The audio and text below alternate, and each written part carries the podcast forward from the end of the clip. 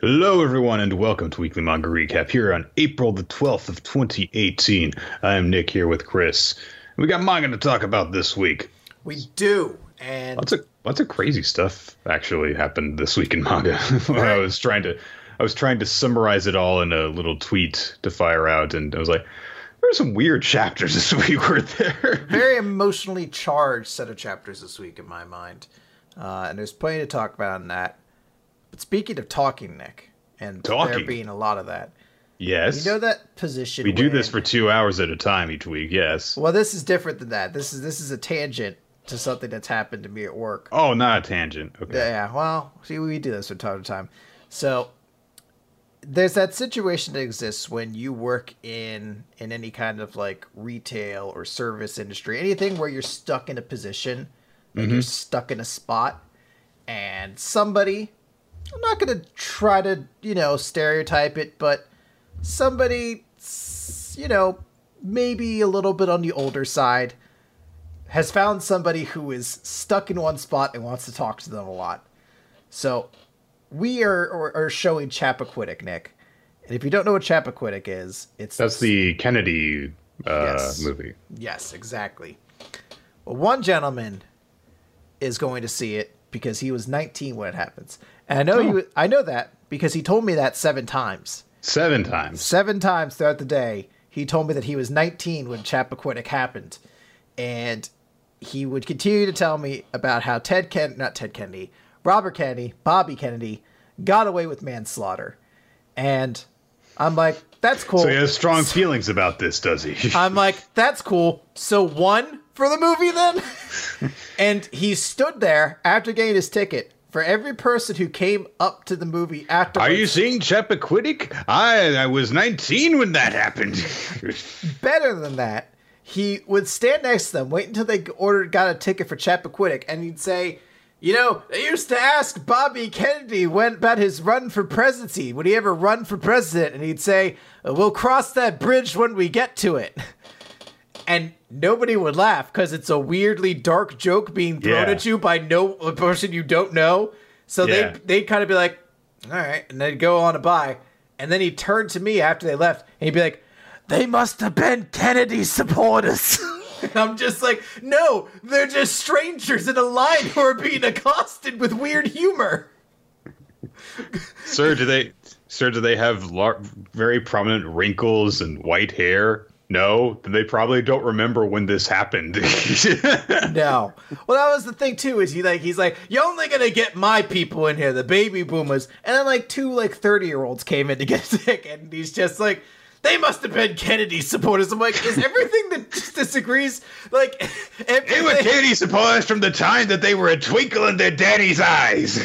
I like to think, he went up to get a soda afterwards, and do you want Coke or Pepsi? He's like, Coke. No one would ever want Pepsi. Someone behind him's like, I like Pepsi. He's like, they must be a Kennedy supporter. Only a Kennedy would want a Pepsi. It's like, what? What logic is this? So after 30 minutes of that, he finally decided to go into his movie. And then he treated me to an encore performance after the movie let out, and he was waiting for his taxi to show up. So that movie must have been made by Kennedy supporters. Oh, he loved it. He loved the movie. He's like, they really got it. They didn't spare an inch in showing that Bobby Kennedy was convicted of got away with manslaughter. I'm like, come on, man. I'm stuck here. Oh boy, oh boy. You gotta be thinking, the thing is that history tends to, reflect very differently on people than, what you remember about them if you were a contemporary of them.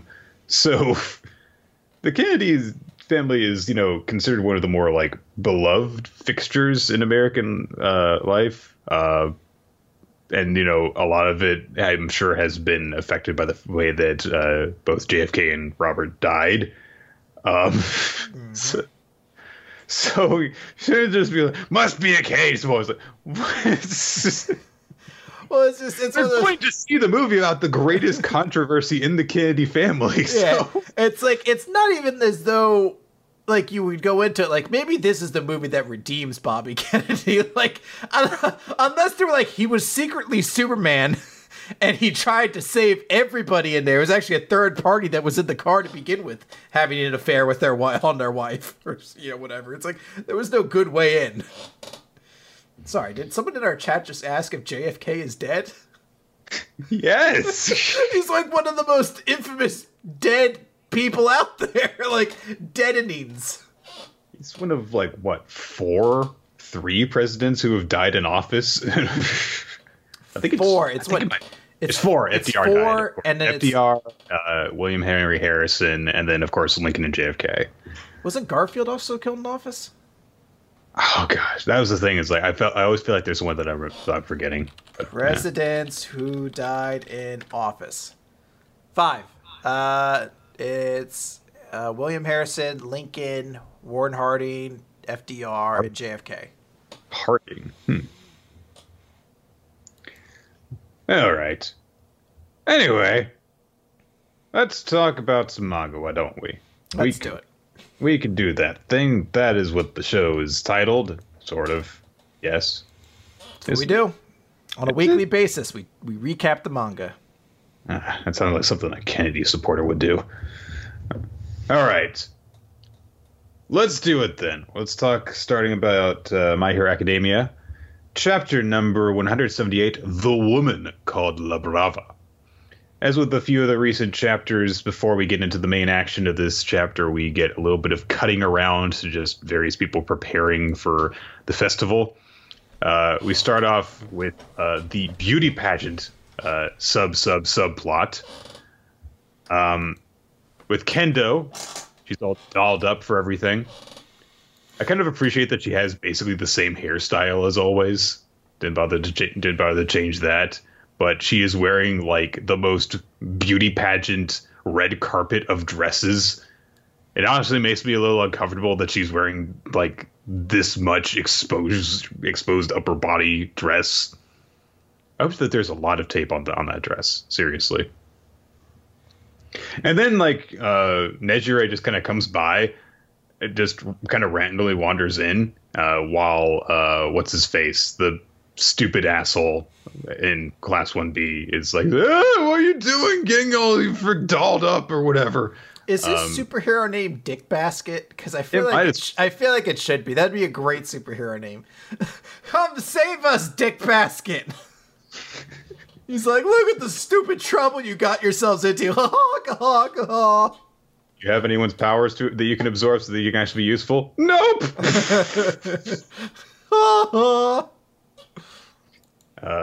Nejire comes in and she's wearing like actual casual clothing. So it's just a t-shirt and a skirt. And Dick Basket also just greets her somehow in a very arrogant way. Because he's just got that stupid shit-eating grin on his face, and he shouts it when she comes in. But so Nejire and Kendo are just kind of like exchange like compliments, basically. You know, good luck to you two. And then that weird eyelash girl comes in. Excuse me, Nick. Her name is Bibimi Kenranzaki. Let's get it right. Oh, okay, sure. So anyway, Bibimi Kenranzaki is going to be an important character, Nick. They wouldn't introduce her for nothing. Her eyelashes are literally like 2 meters long. It's crazy. I love that her eyelashes enter the frame before she does. So like someone's just talking and you just see them enter in the frame. They're like, what? Oh, hey, Bibimi. God. I don't understand. Standards of beauty have changed in the My Hero Academia universe is all I'm saying. Eyelashes are in, Nick. Tits are out. Eyelashes are in. That's all that matters now. How big your eyelashes? Girl, your eyelash is thicker than a bowl of oatmeal. Mirio, meanwhile, is on the way to the festival along with Eri and Aizawa. He kind of goes over the program, so we actually get like a schedule briefly. Then we see that Hatsume is in quote-unquote peak condition. She doesn't have as much dirt smeared on her. I'll give her that. It's a broad improvement.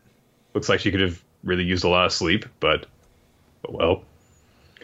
And then finally a little conversation between Toshinori and Midnight. And basically Midnight's just like, he's going to get kind of close. I wonder what he could be up to. And then we come back to the fight scene. Deku is still beneath the I-beam at the start of everything, but he kind of drops down from his perch. And I think he tries to use the I-beam to kind of brace himself when he lands, and it doesn't really work out so well. He's lucky that it didn't crush him, honestly. And then he launches himself after Gentle using the same crane that Gentle catapulted himself away from. And then he is like, okay, I need to watch closely. Thus begins the sequence that I love so much about this chapter because it's great. He watches Gentle as he, you know, is bouncing through the air towards the ground. And of course, Deku goes straight after him. And so basically, as he gets ready to prepare another air blast, Deku remembers all the places that Gentle has been bouncing around from, and then uses them to launch himself around Midnight. Gets ready to fire an air blast. Gentle summons a shield with his elastic powers, and he fires around it into another pocket that was right behind him and deflects it into him. It's so cool. It's like the coolest thing that Deku has literally ever done. Yeah, it might well be. I'm serious. This is awesome. It's an extremely cool sequence here. And this is only like the first half of what happens in all of this. Because now we get character moments. We get a flashback from La Brava's perspective because she realizes that, you know, Gentle's determination to succeed at this point, you know, the fact that he's put his beard and soul on the line and all of this, that's basically getting him into deeper trouble because he can't just run away now. He's going to have to keep on trying to move forward. And so she remembers back to her childhood, first of all, to when she was in middle school and she confessed to a boy that she liked. And he was like, yeah, but she's a weird stalker. I'm not into that. She's a real creep, which caused her to become this tremendous shut-in for, it's kind of hard to tell exactly how long. She's clearly much older after this point because she's spent so much time hiding by herself in the dark that she has literally permanent circles around her eyes. And then one day while she was just being a shut-in, she discovered Gentle on the internet, and she refers to him as my light. He provided this kind of sense of hope and purpose to her. And then we get the little bit where she showed up on outside his door one day, followed by a bit of a montage of them spending some time together. And during this, there are little moments where she's very self-conscious about the dark rings around her eyes. First thing to herself, I hope that he doesn't think they're gross. And then one day when he sees her trying to wipe them away, he instead shows up after having used some magic marker to put dark rings around his own eyes and is just like, hey, what do you think? I think that we'll make a good team this way. It's so sweet. It is a very sweet one. And, you know, this is, what, 3 pages long? But it's enough to create a really kind of compelling backstory for this character because it hits fucking hard when they just show you like this shot of, you know, these kids talking about her love letter, and they're like, I've never even spoken to her, and she writes me like an entire love letter, and it's got all these details in it that's clear that she's been stalking me. She's such a weirdo. And she's just like, you know, I didn't believe in anyone else. I locked myself away. I spent all my time on the computer. I thought about killing myself. And you're just like, Jesus. And then she's like, oh, and then I found something to believe in and something to, you know, someone to help me like kind of live my life in a better direction. And he accepted her and he was kind to her and he was, you know, he didn't want her to feel shy about her own things. So he was like, oh, I'm going to put, you know, these marks under my eyes too. It's just like, oh, fuck, man. And then Deku's like, "You're going to jail." And Deku's like, "You know what? Jail's too good for you, crack." And you're like, "Oh, oh!" I don't like Dark Deku. Darku.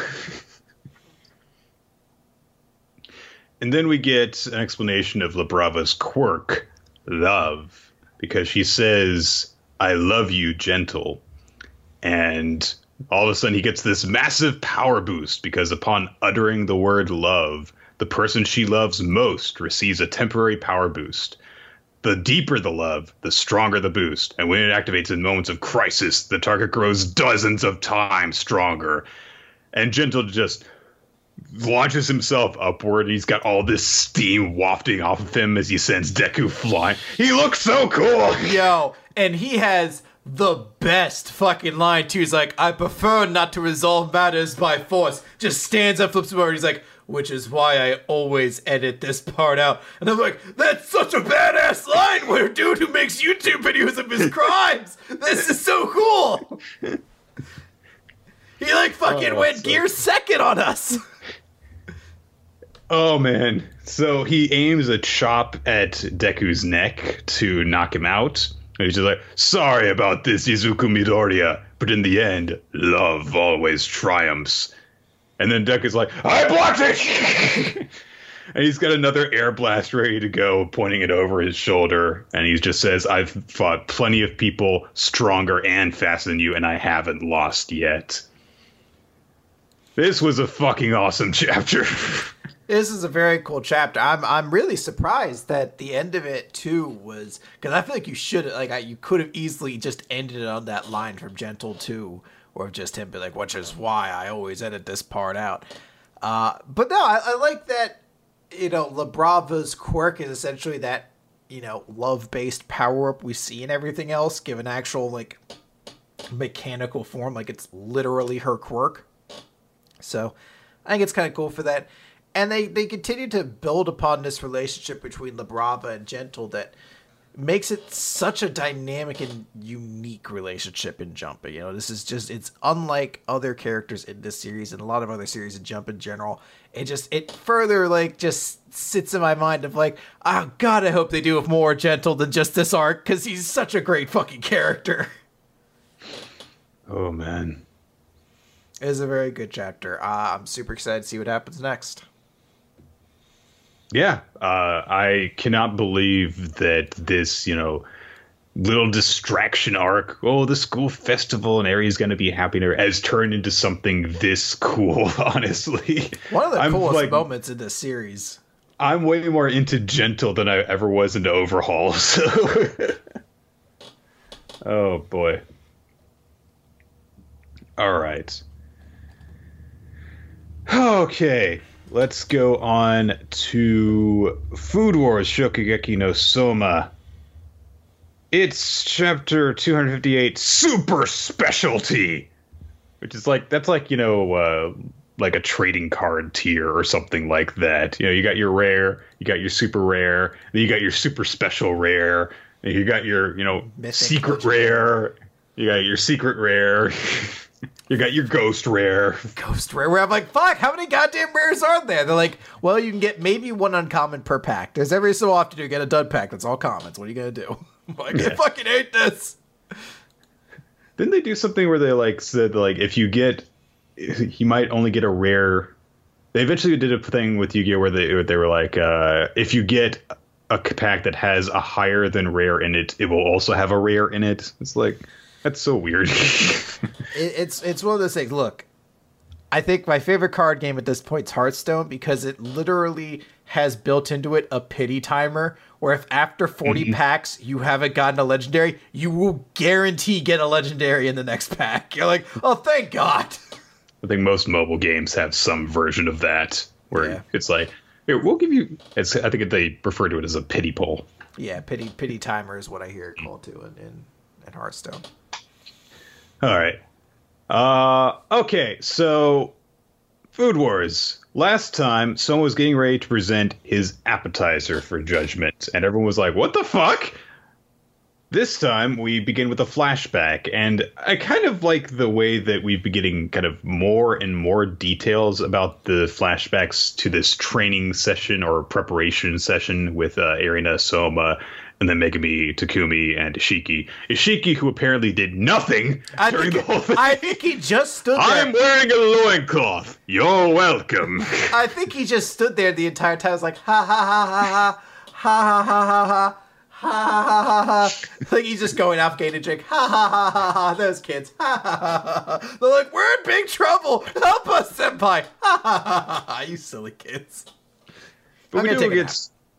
Sorry, we do get some information from this point where Erina is like, hey, you know, if you end up having to do the appetizer, you can make a pate de campagne, which I'm sure I mispronounced 4 different ways. I don't know French, so Soma vaguely recognizes this, and she explains the whole premise of it to him, and he's like, oh, okay, I got you. So it's kind of like corned beef then. She's like, no, it is absolutely not.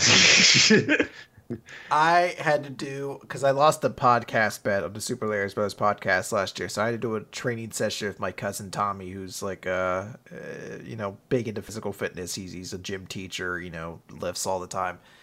And for whatever reason, I cannot tell you why, I decided to make my breakfast that day a can of corned beef and hash that was like 89 cents at the grocery store. Looked like pure dog food. And I ate half of it. And I was like, this was such a mistake. Why did I do this? This wasn't a part of the bet. I'm just making bad decisions.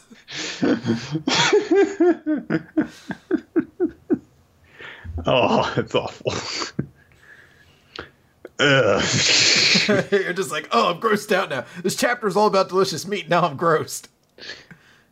But there's still, you know, some disagreement between Erina and Soma after this point. So, you know, Erina's trying to like lecture him, and he's like, and he still says like, we still haven't decided who's going to make the appetizers. Who says it's going to be me? And she's like, all right, then I'm going to make dishes, and they'll force you to realize that I'm going to make the main course. So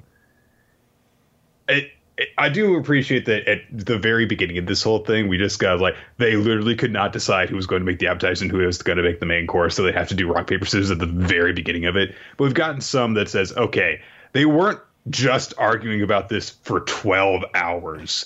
They at least came up with a skeleton plan and some idea of what they're going to do, which apparently Soma has been planning to fuck up this entire time. Yeah, like there was a plan, but Soma had a secret backup plan that was just like, fuck everything, I want to fight you too. Erina's like, what the... What essentially happens in the rest of this chapter, we'll go over in more detail. Essentially what happens is Erina is like, we had a plan. Why did you do this? And Soma basically says, well, it's too late now. I've already fucked up the plan we had. You have to go with mine. You have to now be better than mine. So. Or we lose stupendously. And it'll be your fault. So all the judges are shocked, except for Azami, who looks kind of like evilly triumphant. I think it's one of those weird looks that you can give someone that's a mixture of like disgust, disdain, and also happiness. Like you're so happy with how so much someone has fucked up. I think he says, "You call this an appetizer?" Which is true. It is just a giant like piece of meat on a bone. It's not giant. It's like corn on the cob sized. That's giant in my mind. Look. I have fantasized about one day getting one of those like giant turkey legs, like in a Game of Thrones or something like that, and just feasted upon it. They had them at Hershey Park. I could easily get one. I haven't yet, and I'm kind of holding off the hope that one day like woolly mammoths come back and I kill one and I get to have like a giant husk of woolly mammoth leg or something like that. It's just a visual I live my life for, Nick. All right? Stop judging me. I can hear you judging me.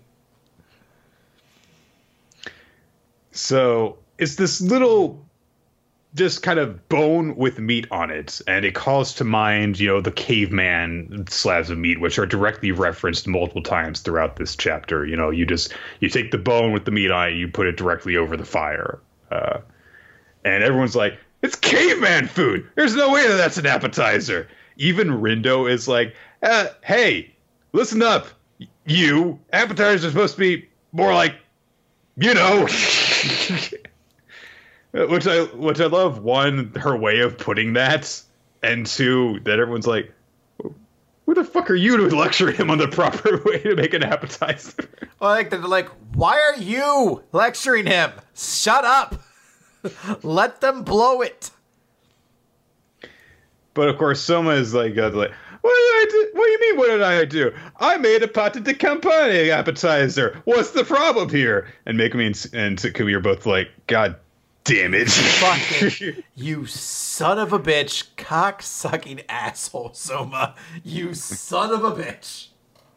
And everyone essentially assumes, oh, that asshole. He's so determined to take on Tsukasa directly that he's ignored everything that's going on. He's gone off the rails.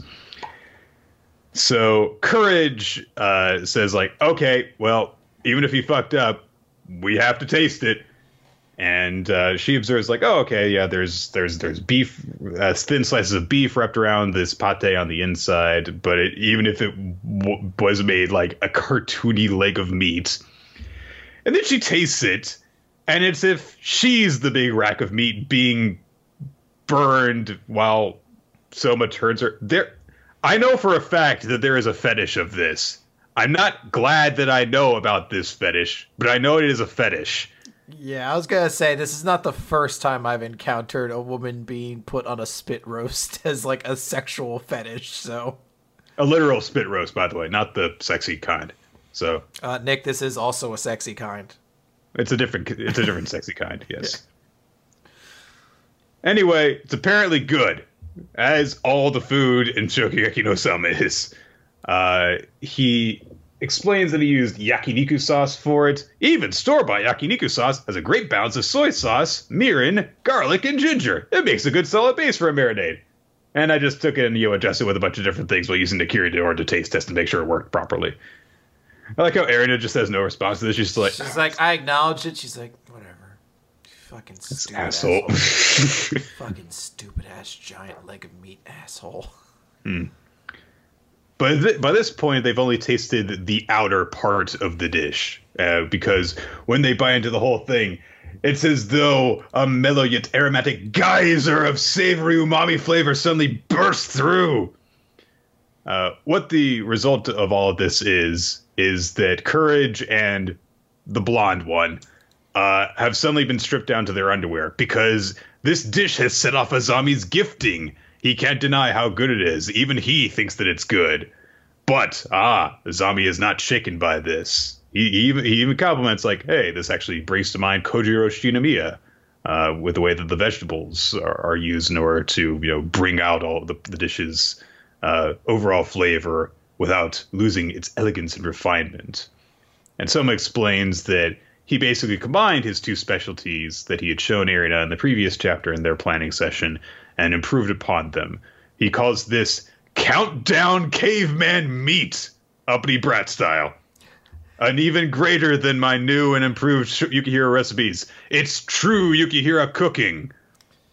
So I want to point something out here that I find interesting. So we know that Azami did the gifting and it caused them to lose their clothes. If you look at Azumi in this one panel, you can see she is wearing a towel over her bottoms. And if you look at the other dude bros, you can see they're nude throughout the chapter. Apparently, his gifting doesn't make you to strip. It erases your clothes from existence. Gone. They haven't put clothes back on. She's resigned. They disintegrated. She's resigned herself to, like, I'll just have to wear a towel now because my clothes have fucking been obliterated, apparently. What happened to them? Did they eat their clothes? Apparently, what happened was all those, imaginary panels where it's like my clothes are being disintegrated off because it smells / tastes so good. Apparently, that actually happened to them. I don't know if I'm more scared that that's the reality or that they're unintentionally eating their clothes because this food looks so good and they're just like, it's quasi-edible. Oh. And they wake up and they're just like, why does my mouth taste like denim? It's a scary proposition. Even so, Izami is undeterred by this. He's like, all right, this is good. Yeah. With a dish this complex will be nearly impossible to balance properly. However, with correct guidance from the divine tongue, it has been indeed elevated to a level worthy of being called a specialty. And everyone's like, holy shit, he actually admits that it's as good as Tsukasa's dish was. That's amazing. But then he's like, Rindo's appetizer took Tsukasa's already impressive main dish and boosted its flavor by an order of magnitude. You, however, have simply presented a main dish during the appetizer course. It was the worst choice you could have made, completely destroying the flow of a course meal. No matter how close to 100 points this individual dish is, as part of a larger course meal, this is worth nothing. And he drops his fork. It feels like a dramatic fashion. Clank! Clank! I don't know how his fork managed to land that way directly underneath his hand when he's holding his hand palm up, but he did it. So that's what's so impressive about it. That's Zombie's true specialty, slamming forks. I do like the direction this is taken, because we were kind of guessing the whole time, like, oh, Rindo is going to fuck something up because she's upset with the way things are being done, or there's discord within her heart, and so that will throw off Tsukasa's dish.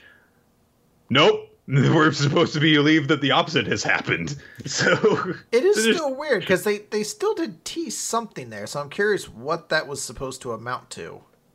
I imagine that if she was completely on her game, then maybe they still wouldn't be able to have won this. Like, she still did like her job, but they didn't both go above and beyond, maybe. Which is what Soma essentially says they have to do. Because everyone's like, Soma, how could you be so selfish? And Erina is like, eventually like, what do you think you're doing? We're supposed to work together as a team. And Soma's like, all right, listen, Nakiri, I'm serious when I say this. I want to win this team Shokugeki really bad. Then why'd you do that? I want to note something I really liked as well. And that is, after Izami kind of slaps the deal down, he's like, you just fucked this up and it's worthless. It's Azon who's the first to be like, hey, I know Yukihara gets rash, but he's ever been thoughtless? And basically the entirety of like their team that were kind of defeated by members of like that direct Soma trio kind of all seem to be quietly acknowledging there must be something at larger work here. I do like the sign of respect that seems to sit through, that they weren't immediately just like, ha ha, Soma messed up, ha ha ha, or anything like that. In particular, the three people who were defeated by Soma in the past, Azon, Kinokuni, and Somei, are the ones who are like, there's more to this. Like, he cares too much about winning to do that, basically. And Soma explains that when he tasted Tsukasa's dish a bit ago, it was really, really good. And hey, those dishes that you made for me last night, they can't touch it. And Harry's like, what do you mean? What do you mean? And he says, because none of them were your specialty. If we're going to beat him, we need not one, but two specialties chock full of every last ounce we've got. If we can't put together a course with two dishes of that caliber, we're going to lose. You think you can make a better main dish than me? Well, it's time you proved it. If you can't outdo me, you lose. In a way, that makes this a shokugeki between you and me. So show me what you've got. Make me a specialty with everything you have. A super specialty to beat a specialty. A super secret ghost specialty to beat a super secret specialty. This is cool. This is extremely cool. I like this twist. I like that this is, on one hand, this is very quintessential Soma, where he is like a self-centered asshole about this stuff. But it also puts a cool twist on this where it's still kind of putting back to what was kind of the forefront of this series, like sort of original setup, which is Soma and Erina, and turning this into a friendly shokugeki kind of between them, and his trying to like push her to a new level. Part of me does wonder is like, hey Soma, didn't you think to have maybe mentioned this at least at the start of the contest? Because you took all the time cooking that, and you said anything she's going to make now is going to suck. So she's got to start all over. Holy shit. Jeez, I hope that Tsukasa and Rindo and Soma all made their dishes really quickly. Yeah, they're like, you have 13 minutes to make your new specialty, Erina. She's like, it's grilled cheese with 7 kinds of cheese. One of them's Cheese Whiz. I had no time. I panicked. She's like, she just takes the dish that she already had and is like, grab some hot sauce.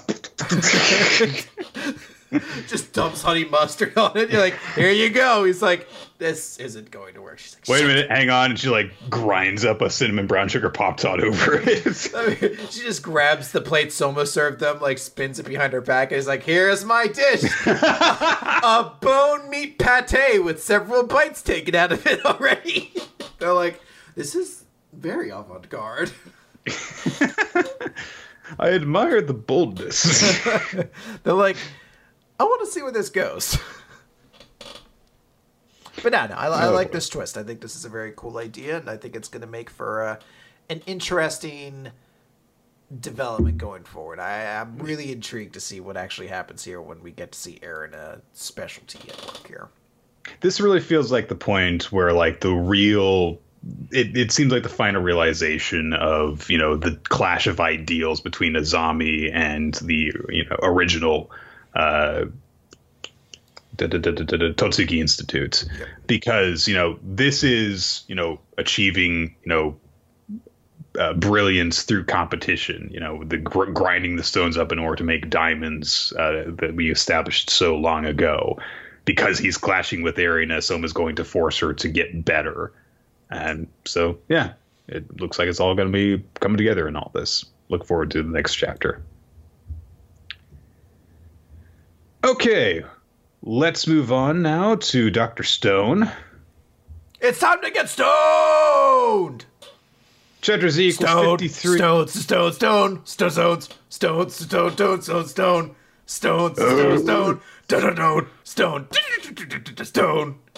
You can carry on. I'm just going to keep doing the Brock Lesnar theme song in the background. Get some Jimmy John stapled to my back. Split open someone's skull again, you know. Z equals 53, Hard Knocks Crafting Club. Last time, of course, through the efforts of Chrome and, oh gosh, I always forget this guy's name. Old Man Craftsman. I'll remember it later. Kaseki. They made a hydroelectric power plant with a water wheel. Kaseki, yes. Old Man Kaseki. And so Senku's like, okay, well, we're not done actually doing all the stuff for this yet because, look, I mean, like, we've got, you know, the electric wires and it's constantly generating electricity. We need to actually, you know, store that. So they make batteries. They get a whole bunch of these bottles, fill them up with sulfuric acid, and hook them all up together. And he's like, hey, with this, we can stash electricity whenever we want. That is actually pretty simple. And Chrome's like, that was not simple. It was actually really intense to have to do that. All right, let's do it 5 more times.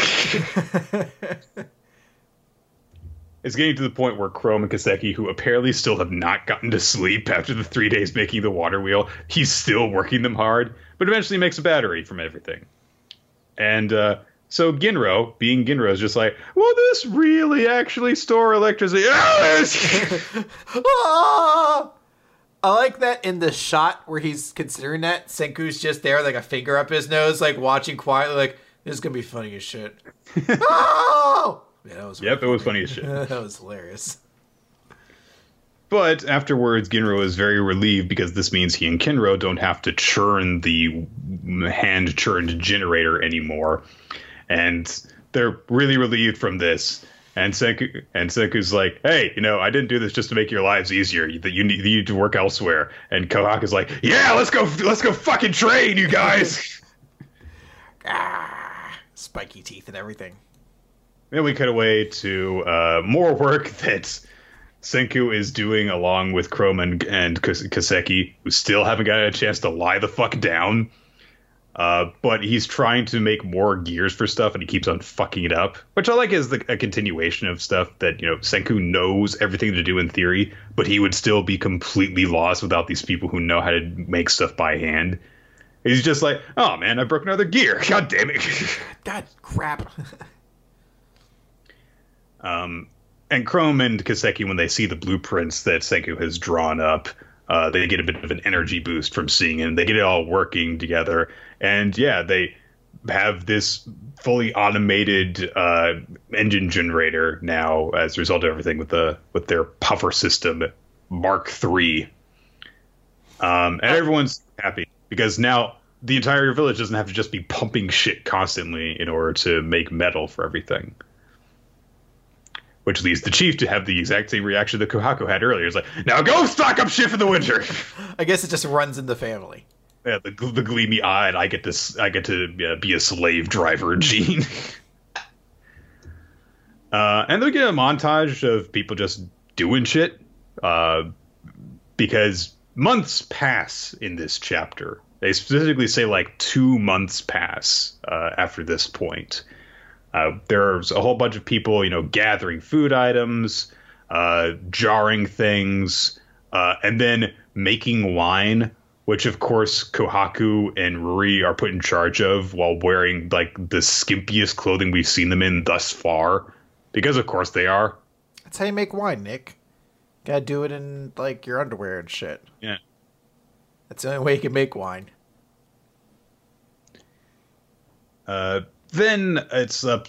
They are trying to make light bulbs, you know, Senku's leading the process, and it's very, very delicate work. And Kaseki is so tired by this point that he keeps on accidentally breaking the glass. But he actually says something really, really cool, which is like, "Hey, you know, life's gotten a whole lot rougher since you turned up, but also a lot more fun. With a few exceptions, everyone in this here village agrees." And there's just this tiny little bubble with Magma and his subordinate goes like, the exception. or the Foo, I think was his name, the medieval Foo. But that's a cool little thing. It's like, hey, you know, you've made our lives a lot better with all this. It's been hard work getting to this point, but it's cool. So I also like when it kind of builds this idea of like this old veteran kind of crafter who's just like he's taxed by all this work. It's challenging him, but he also likes it because it's allowed him to experience and do crafting stuff that's pushed him to a level. Like it's that thing that kind of always is intriguing when those stories is kind of about like humanity, somebody skilled pushing themselves beyond their limits and how much that gives them value of life because of it.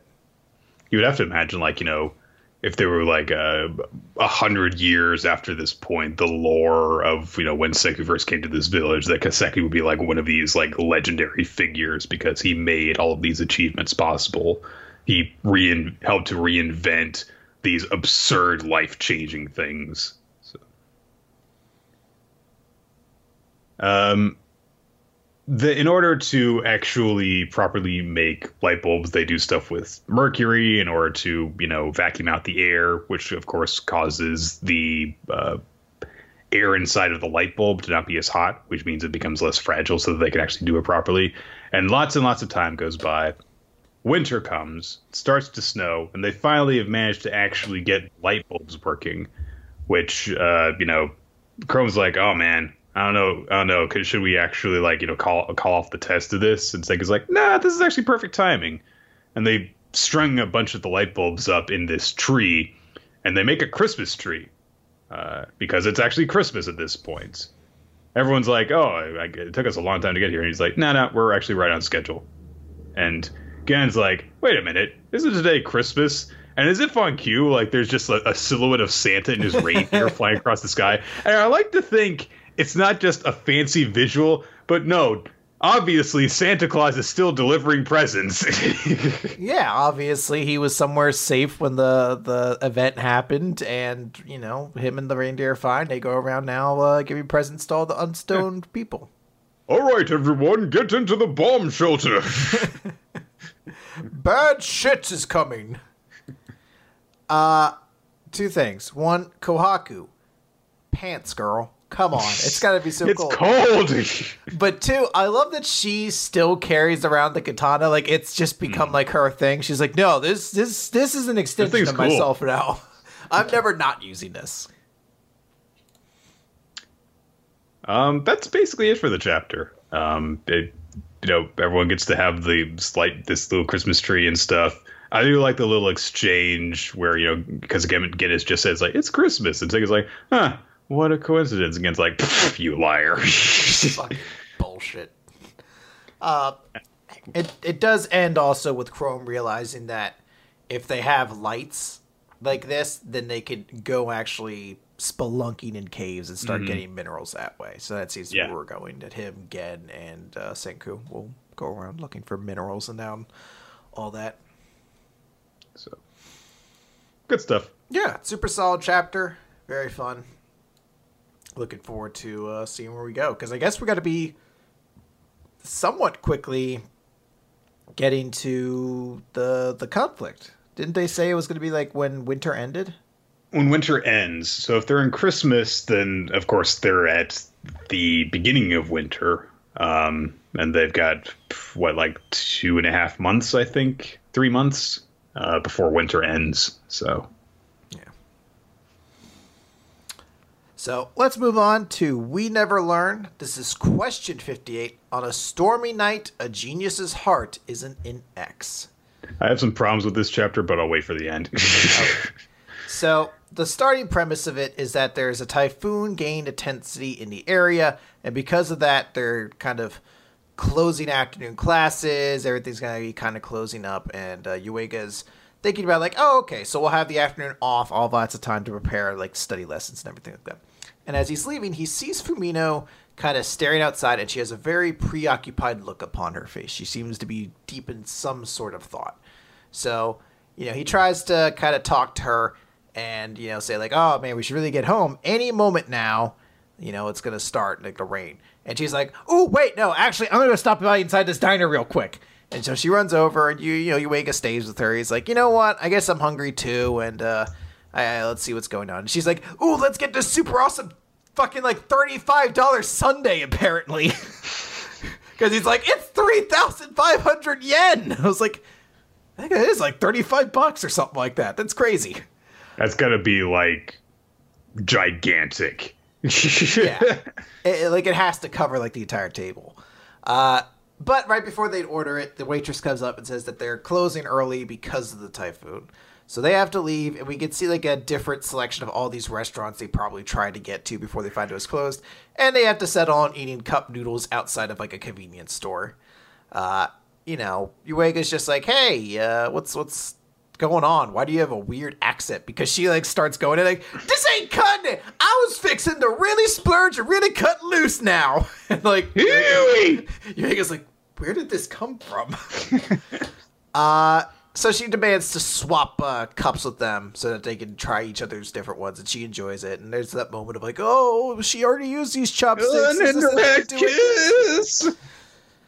But it starts raining, so they have to use their umbrella. And, you know, Reno's apologetic because she's like, ah, you know, this is my fault. You wanted to go home earlier. But Yuega's like, I don't mind that. I'm just concerned. You seem like something's up today. And she says, oh, not really. It's just that my dad's home today. So I kind of don't want to go home. And there's just this moment of clear silence between them before Yuiga just says, huh, well, I guess we could look for somewhere to get out of the rain. And she says, no, I don't want to cause you any trouble. You're very kind. He's like, no, don't worry about it. But in that moment, of course, then their umbrella gets caught by the wind, shoots backwards, and then they decide to quickly find shelter, I guess, in the closest available place, which is a movie theater. So now they've managed to find shelter in a movie theater. They're going to see some really old movie. She's like, oh, it looks a little scary. You okay with that? He's like, yeah, sure. If it's not super scary. And there's just a picture of like a zombie. And he's like, oh, this is super scary. And I just like Fumino, who's just like munching on popcorn. She's just like, that person isn't wearing the makeup or something like that. And you're like, is she critiquing the movie as it's happening? She's just like, not solid enough. This movie made 20, 50 years ago, whatever, is not living up to my expectations. But then the power goes out. 2 stars. Then the power goes out. You imagine if, like, We Never Learned stopped being about, like, a harem romance and just became, like, you know, Fumino and Yuiga at the movies, and they give movies thumbs up and thumbs down. And, like, Yuiga is always super emotional. He's like, the newest Jumanji is so incredible. It's got action. It's got, you know, drama. It's got love. And she's just like, the video game cliches were too over the top. 1 star. You're like, wait, I thought she was the one who enjoyed literature. She seems to just hate everything. Like, she even hates good movies, too. Like, she's watching Dunkirk. That's what it means to like literature, Chris, is to be a snob. She's like, it's to hate everything. She's like, what's your favorite movie? She's like, I actually hate every movie I've ever seen. What about... Really? What about, like, I don't know, fucking Star Wars? She's like, more like Star Wars. Boom. Roasted. What about Wonder Woman? Wonder Man. That's what I called it. That doesn't even make any sense as a quip. Wonder Woman. Nah, there we go. Boom. Roasted. It's like... what about Avengers? Avengers. She's like, you just use meh for everything. Like Michael in that one episode of The Office. Roasted. Boom, roasted. But then the power goes out. Which is like the one episode of that show I've actually seen. The power goes out, and I guess I go in and I tell them, like, hey, power went out. It's like, did they forget to pay the power bill? There's a fucking hurricane outside! Why is that your first thought? So yeah, I show up to let them know that the power will come back on in a moment, though. And, you know, they're kind of in the darkness. So if you're going to fuck, use a condom. Thank you. That's what I let them know. I'm like, be safe, kids. Like, as soon as I get outside, I'm just like, yeah, Storm's probably a Kennedy supporter. I'm like, fuck, why won't you leave?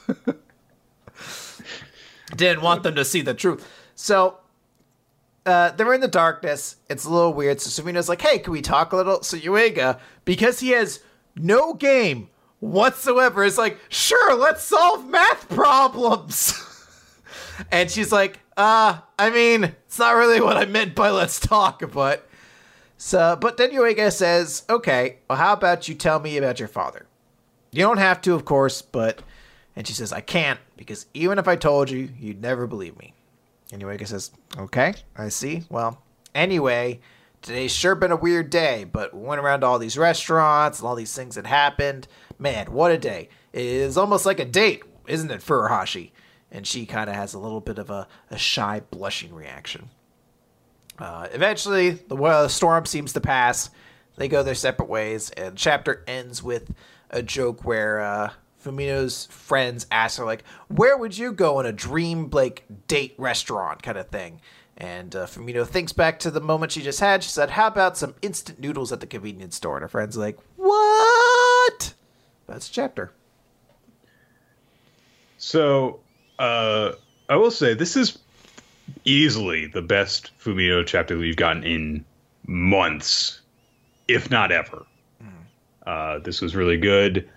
I like that we, you know, it's really telling that, you know, Fumino would rather be out in a fucking hurricane than spend time with her father. That's how bad their relationship is. And we still don't know the details as to why. And I really like that what Yuiga does for her. And also, most surprising thing to come out of this chapter is that when he brings up the idea that they're kind of like, it's like, I like that they're on a date. She doesn't immediately default to, oh no, I'm sorry, Rizu and Uruka. She just realizes, like, huh, I guess it kind of is. Which indicates, one, a sign of just general maturity for her, and also that she might be more open to the idea of a romantic relationship with Yuiga, so potentially that part of their relationship can actually move forward. She has technically been part of the harem since the very beginning, and it's nice. The best parts of We Never Learn are when the relationships between the girls and Yuiga actually progress. And we're not just caught in the same cycle of everyone going around in a circle babbling like chickens with their heads cut off. So overall, this is a very good chapter. That said, the inconsistencies of hurricane closures very much bother me as a Floridian. That theater would not be fucking open because no one would be going outside to go to the fucking movies. No one would be bothering. Speaking as somebody, Nick, who currently works at a movie theater, I have been told... we are one of the last places to close if there is a weather-related emergency. And I have had to drive through snow to get to a movie theater because we are still open. It is true. Very few people come to the theaters that day. But we are one of the last places to close. Now, that said, theaters tend to be pretty solidly built places. That's not the problem. It's getting to them that's the problem. Yes. So. It is a very big danger to try to get to one of those in inclement weather. But there are some people out there just like, my house is boring. I want to do something. I'm going to risk a hurricane to get out to a fucking see Midnight Sun or whatever bullshit movie you check it out. And then the black screen when the power goes out. Power company must be a Kennedy supporter. Goddamn Kennedys, the power consumption. I curse you. I really enjoyed this chapter. I love this chapter, actually. I like that we got some more for Fumino, and, you know, we've had some smaller hints throughout the series that there's some sort of weird relationship between Fumino and her father.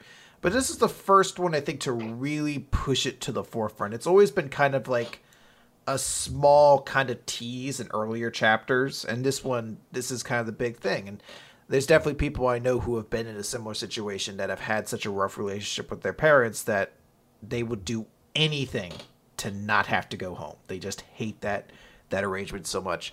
And I like that we still don't know the full story to it. We just get enough to kind of get a sense. But I really also appreciate the way that this sort of whole ordeal was taken. You know, the reason why I like Yuiga is because he shows himself in certain instances to be a really good person. And this is one of them where when he sees a friend in trouble, you know, he hears like, oh, you don't want to go home because you don't like spending time with your dad, or there's something about your dad being home that makes you uncomfortable. So you want to do anything else but that. All right, let's go find out what else we can do. And he does try to ask her what's going on. And when she kind of says like, nah, you wouldn't believe me even if I told you, he doesn't push it. He doesn't try to like prod. He's like, okay, well, anyway, today has been really weird and crazy and fun, hasn't it? Like, it's just a very responsible way to handle that situation. That's what makes me appreciate it. Other than, you know, allowing her to wander around outside during a hurricane, that was still pretty bad. It seemed like it was a pretty blasé hurricane. Everyone seems to be closing up for nothing there, Nick. Just enough to blow an umbrella sideways and all that, knock out the power. That kind of attitude is why people die in hurricanes, Chris. Nick, I watched that one Metalocalypse episode where the hurricane was coming down, and Scrample's Death Dealer didn't do nearly as much as people were worried about. I was like, did it take out half of Florida if I'm looking at the episode right? Super solid episode, though. Chapter. So it also was a good episode of Metalocalypse. They just should have known to stand back because there was a hurricane coming through. I was so bummed when he got eliminated from the Royal Rumble so quickly. Yeah. He didn't even get to chokeslam anyone, which was actually the right thing to do, honestly. One of my favorite moments in Royal Rumble history is when he tries to chokeslam Austin and Triple H, and they're just like, "Get the fuck out of here!" Good chapter, week full of good chapters, honestly. The Promised Neverland, chapter 82, Master of the Hunting Ground. So, in reaction to Luvis showing up and everyone not knowing what the fuck has happened to Zach and Pepe. The ultimate survivor, Zach and Pepe. Giselle basically decided to disobey Nigel's orders / wishes and is going to go and confront Bayon so that either Nigel will be forced to have to fight together with her so that they will try and survive, or she'll be the one to die protecting him as opposed to the other way around. Essentially, she's sick of people sacrificing themselves for her, and she's going to step up and do it instead. So she fires some bullets at Bayon, and he responds by rushing towards her, quickly chasing her down and nearly cutting her in half. But fortunately, Nigel is able to shoot some bullets and throw off his aim. And Nigel starts to chew her out as they like escape around a tree. And he's like, come on, you know, this is a matter of life or death. You know, your emotions are getting in the way here. We need to prioritize the mission. You know, we've done this so many times. So what the hell are you doing? And Giselle's like, well, you're currently the one who's not leaving me behind to die right now. So come on. You're the one who's basically acting on emotions as opposed to following the mission plan right now. So get over yourself. So they're left standing off across from Bayon, who says, hey, were you the two that killed Little Luce? And they're like, what? Yeah, you killed him. You know, the whistle, there was the smell of gunpowder. So you use those toys to kill him and his subordinates, right? I love he calls them toys. That's I just like that little touch there. It's just like, oh yeah, you know, your farms are your little toys, you know. These adorable little things you have here. And then he's like, oh, wonderful. He's like, I didn't think that you could actually do that. So, but yeah, my subordinates have been killed. You guys must have been planning this, because you certainly didn't just figure out how to do this all in one day. And yeah, your friends, they put up a really good fight. It truly was remarkable. He holds up his freaking bloody ass glaive in one hand. So he actually says, hey, so how'd you find out how to kill us? How'd you acquire that knowledge? Someone must have been helping you. Someone must have told you. And that someone must be the leader of this rebellion. And he basically just flat out says, take me to your leader. So they're like, okay, so we need to lead him away from Lucas at the very least. So like, okay, let's run and run away from him so that we can keep on doing this and lead him away from Lucas. And Lewis is like, okay, or Bayon rather, is like, okay, slashes Jillian across the back and picks her up and says, so now I'm going to make you make a choice. Either I kill your friend or you give up your leader. So you have to choose between this girl's life and your leader's life.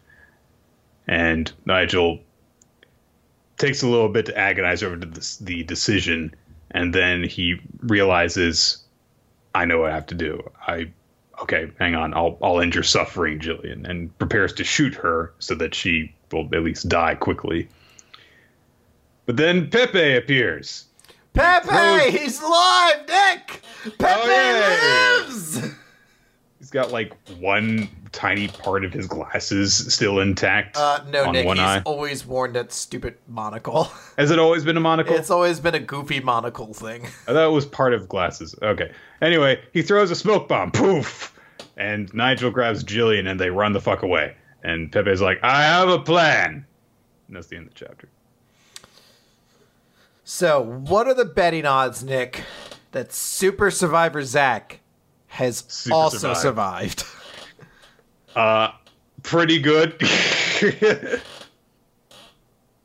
I'll be... go like 2-3 on that or something. I think right now I am somewhat interested. I like certain parts of this chapter, certainly. I like that they...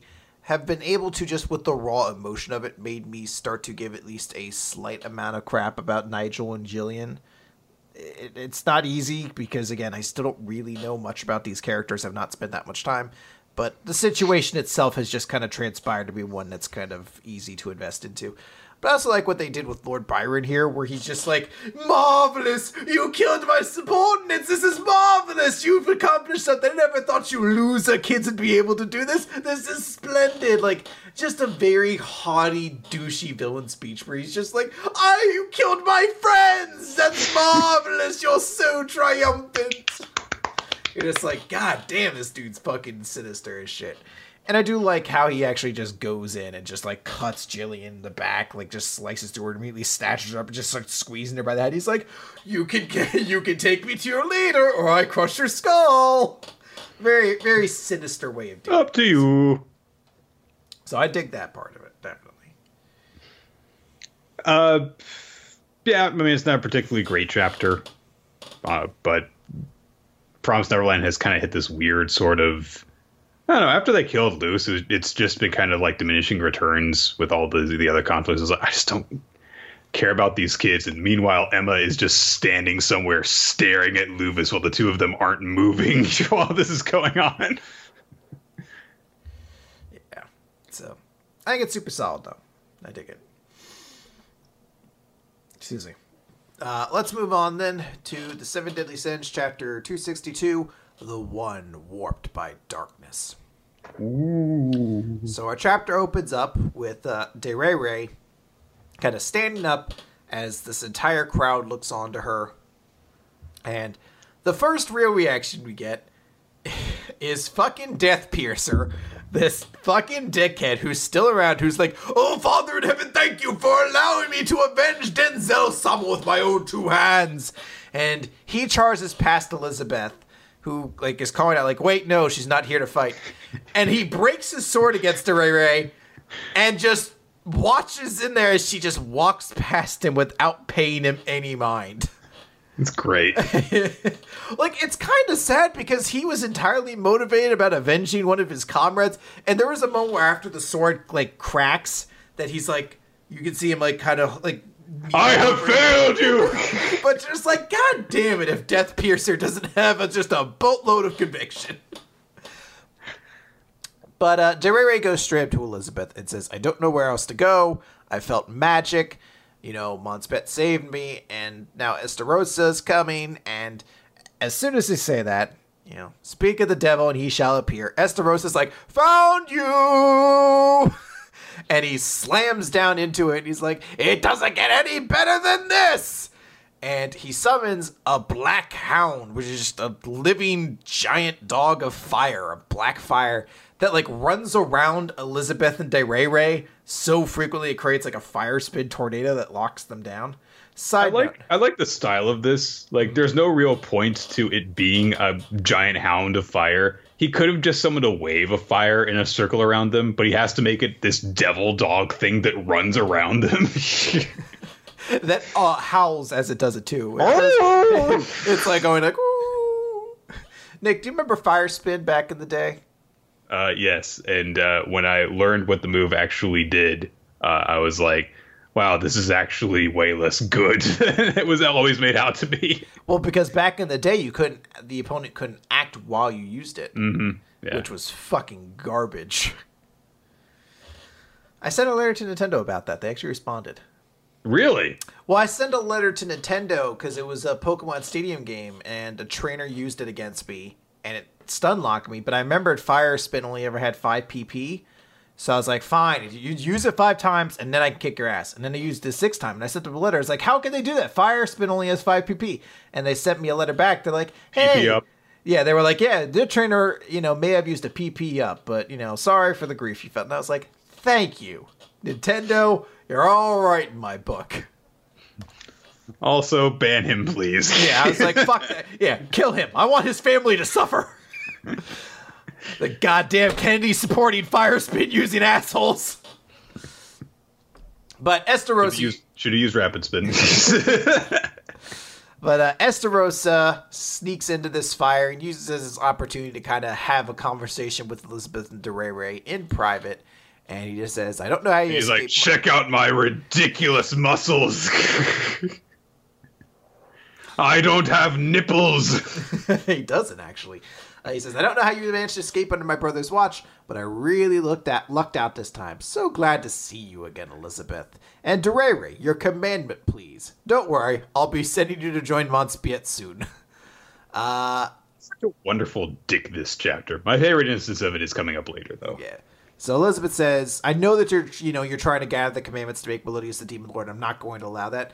Well, to be fair, she says that, and Estarossa's like, make Melodius the Demon Lord. I'll have you know that I... And then she's like, no, I won't allow it. Like, he was about to be like, I'm a total asshole who doesn't care about giving him the commandments at all. I want to be the Demon Lord. I clearly have my own interests at heart first. And she's like, no.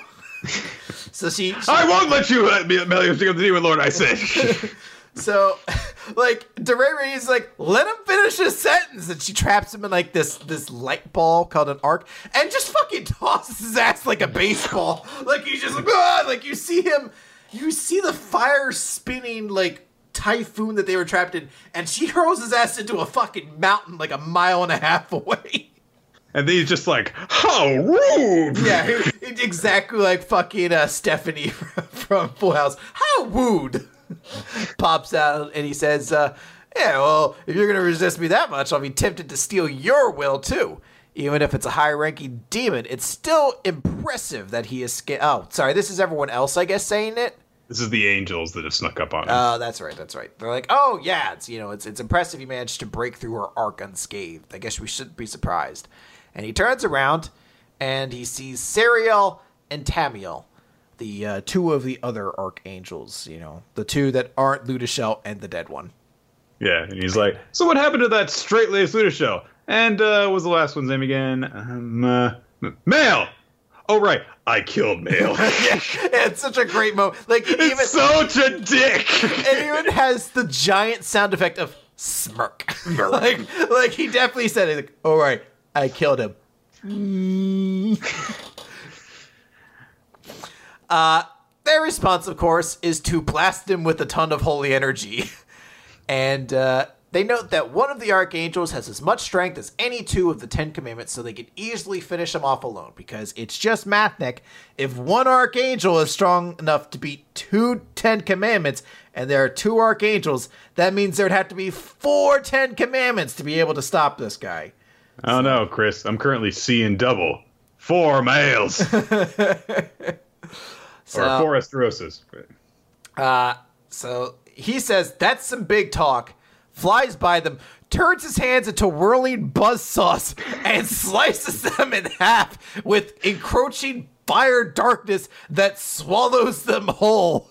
And he says, oh, I killed the strongest of the 4 archangels, so you really thought your pathetic excuses could beat me? You didn't even have time to show off your tornado and ocean graces. Ha. Huh. And then they explode into light, and they're like, then I guess we ought to show you our graces to avenge our fallen comrades. And the two of them are fine. They now have their, like, archangel wings and shit. Like, they basically just got rid of their fucking training weights, I guess. Yeah. I don't know. I'm still pretty confident in Estarossa's chances against these two, considering how much he raffle-stomped them just now. I feel as though they're going to basically have to hold out until Ludichel or someone else comes along in order to assist them. Ludichel, maybe Elizabeth. I can't imagine. Like, part of me's also thinking, like, I feel like Zeldris or Meliodas himself had to be present for killing this guy. He's one of their brothers, and he's a complete shithead. Like, even amongst the bad guys, he's a shithead. So I keep feeling like there's going to be some extra twist into this, but or he'll manage to get away or something, because the thing is that, you know, he already possesses multiple of the 10 Commandments at this point. So yes. I don't think that at this point, for story purposes, that those are going to fall into the good guy's hands. Does he have 3 of them now or 4? 3 or 4. I forget how many. He has Grey Walls, his own, and then Monspietz. And I can't remember if he took a 4th one yet or not. But yeah, he has at least 3. Yeah, several. Yeah. But yeah, this is a cool chapter, and I love how much of a horrible dick this Estarossa is. And this is a great one of just like, where's Mael? Oh, right, Mael. And that's right, I killed him. Smash. Like, just the shittest eating grin he has. Mm-hmm. All right. And we don't have One Piece this week, which means that we're pretty much going to have a fairly quick episode of the podcast, because we're close on Black Clover. Black Clover! Ah! Page 152, Troublesome Woman.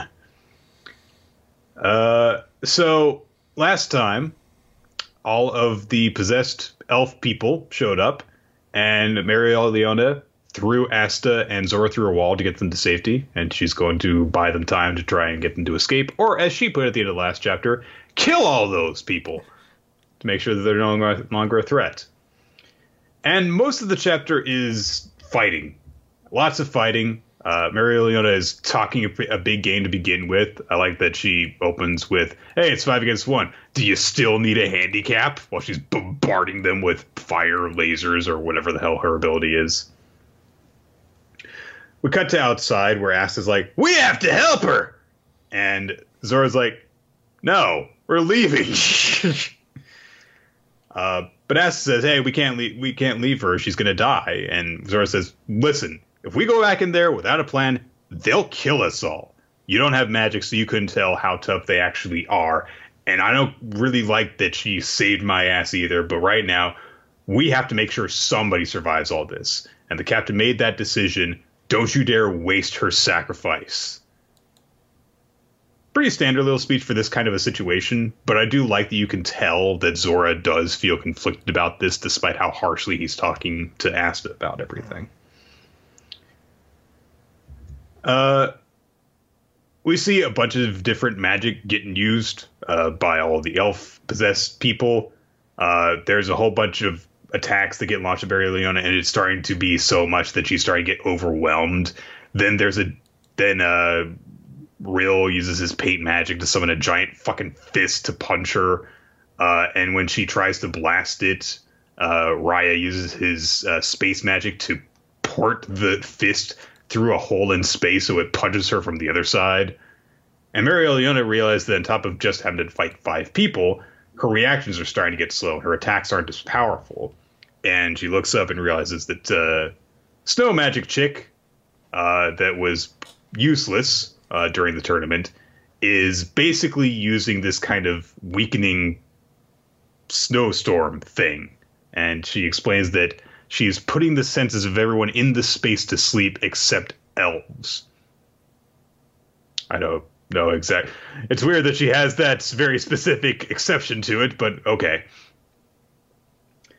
The guy who was previously Ruben, part of the Crimson Lions, is now named Rosa. And Mereoleona is like, I at least want to kill you so that you can't cause any trouble while you're possessing one of the Crimson Lion Kings. And she, like, blasts out of this tomb of sand that he tries to imprison her in, rushes towards him, covered in fucking fire, going to punch him out. And then Riot just spaceports in front of her, draws a sword, and cuts through her samurai style. And he's like, see you, Lady Royal.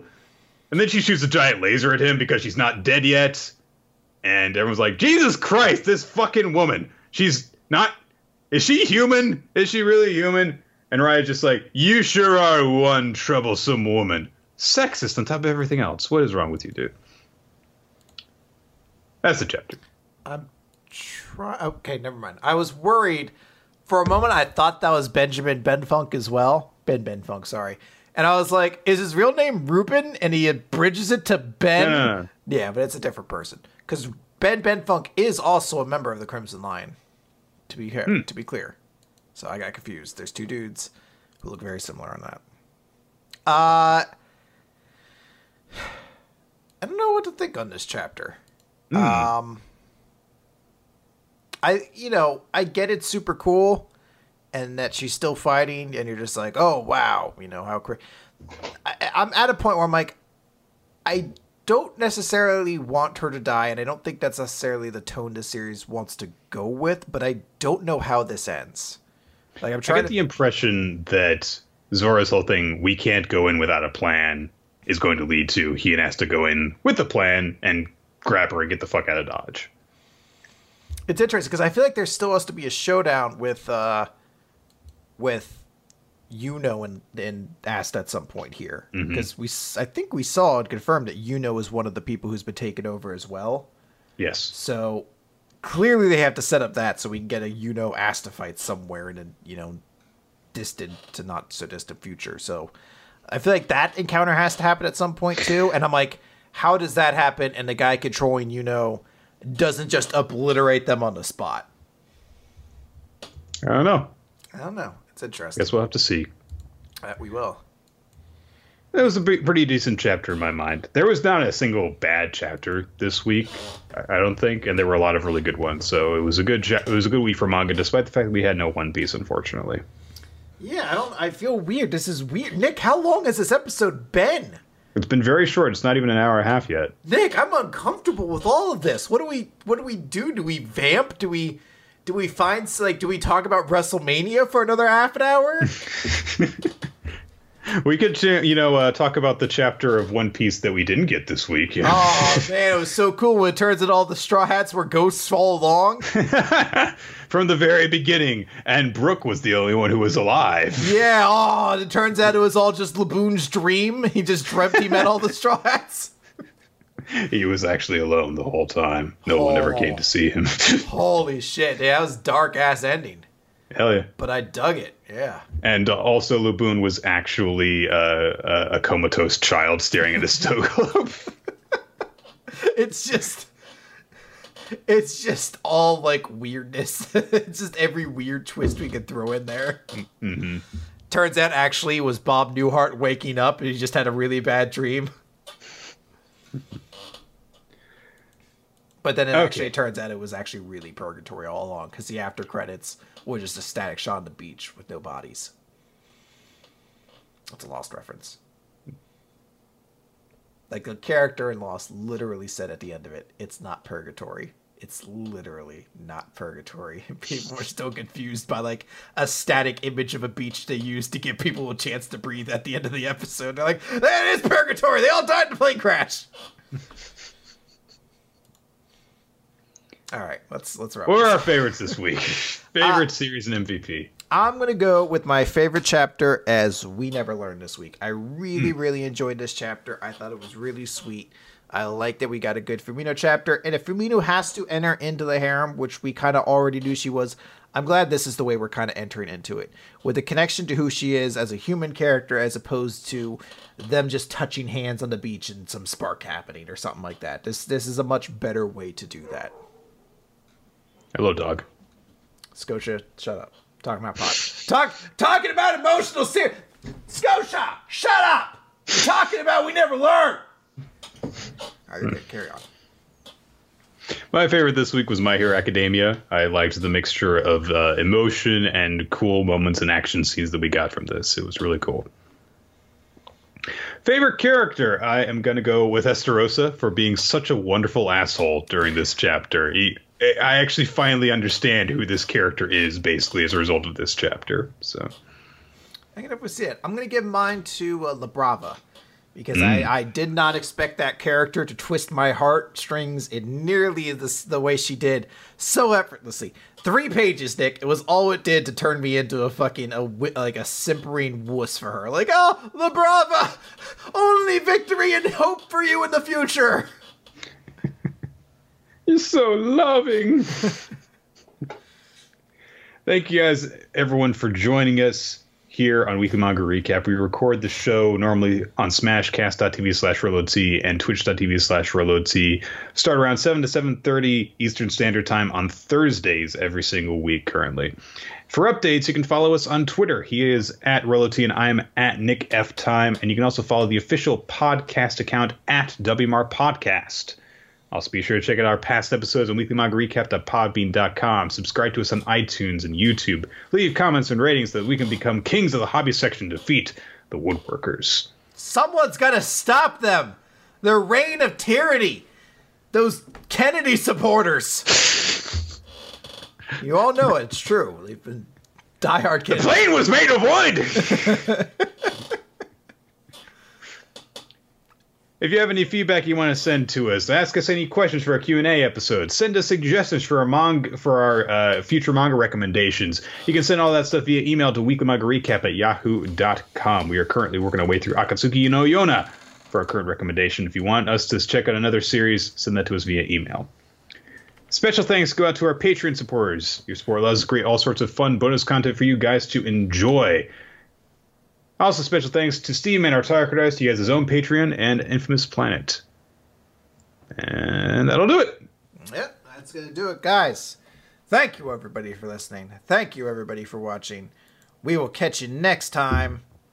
I have nothing on my mind to end this episode out with. So all hail women's champion Carmella. Yeah, sure. Go for it.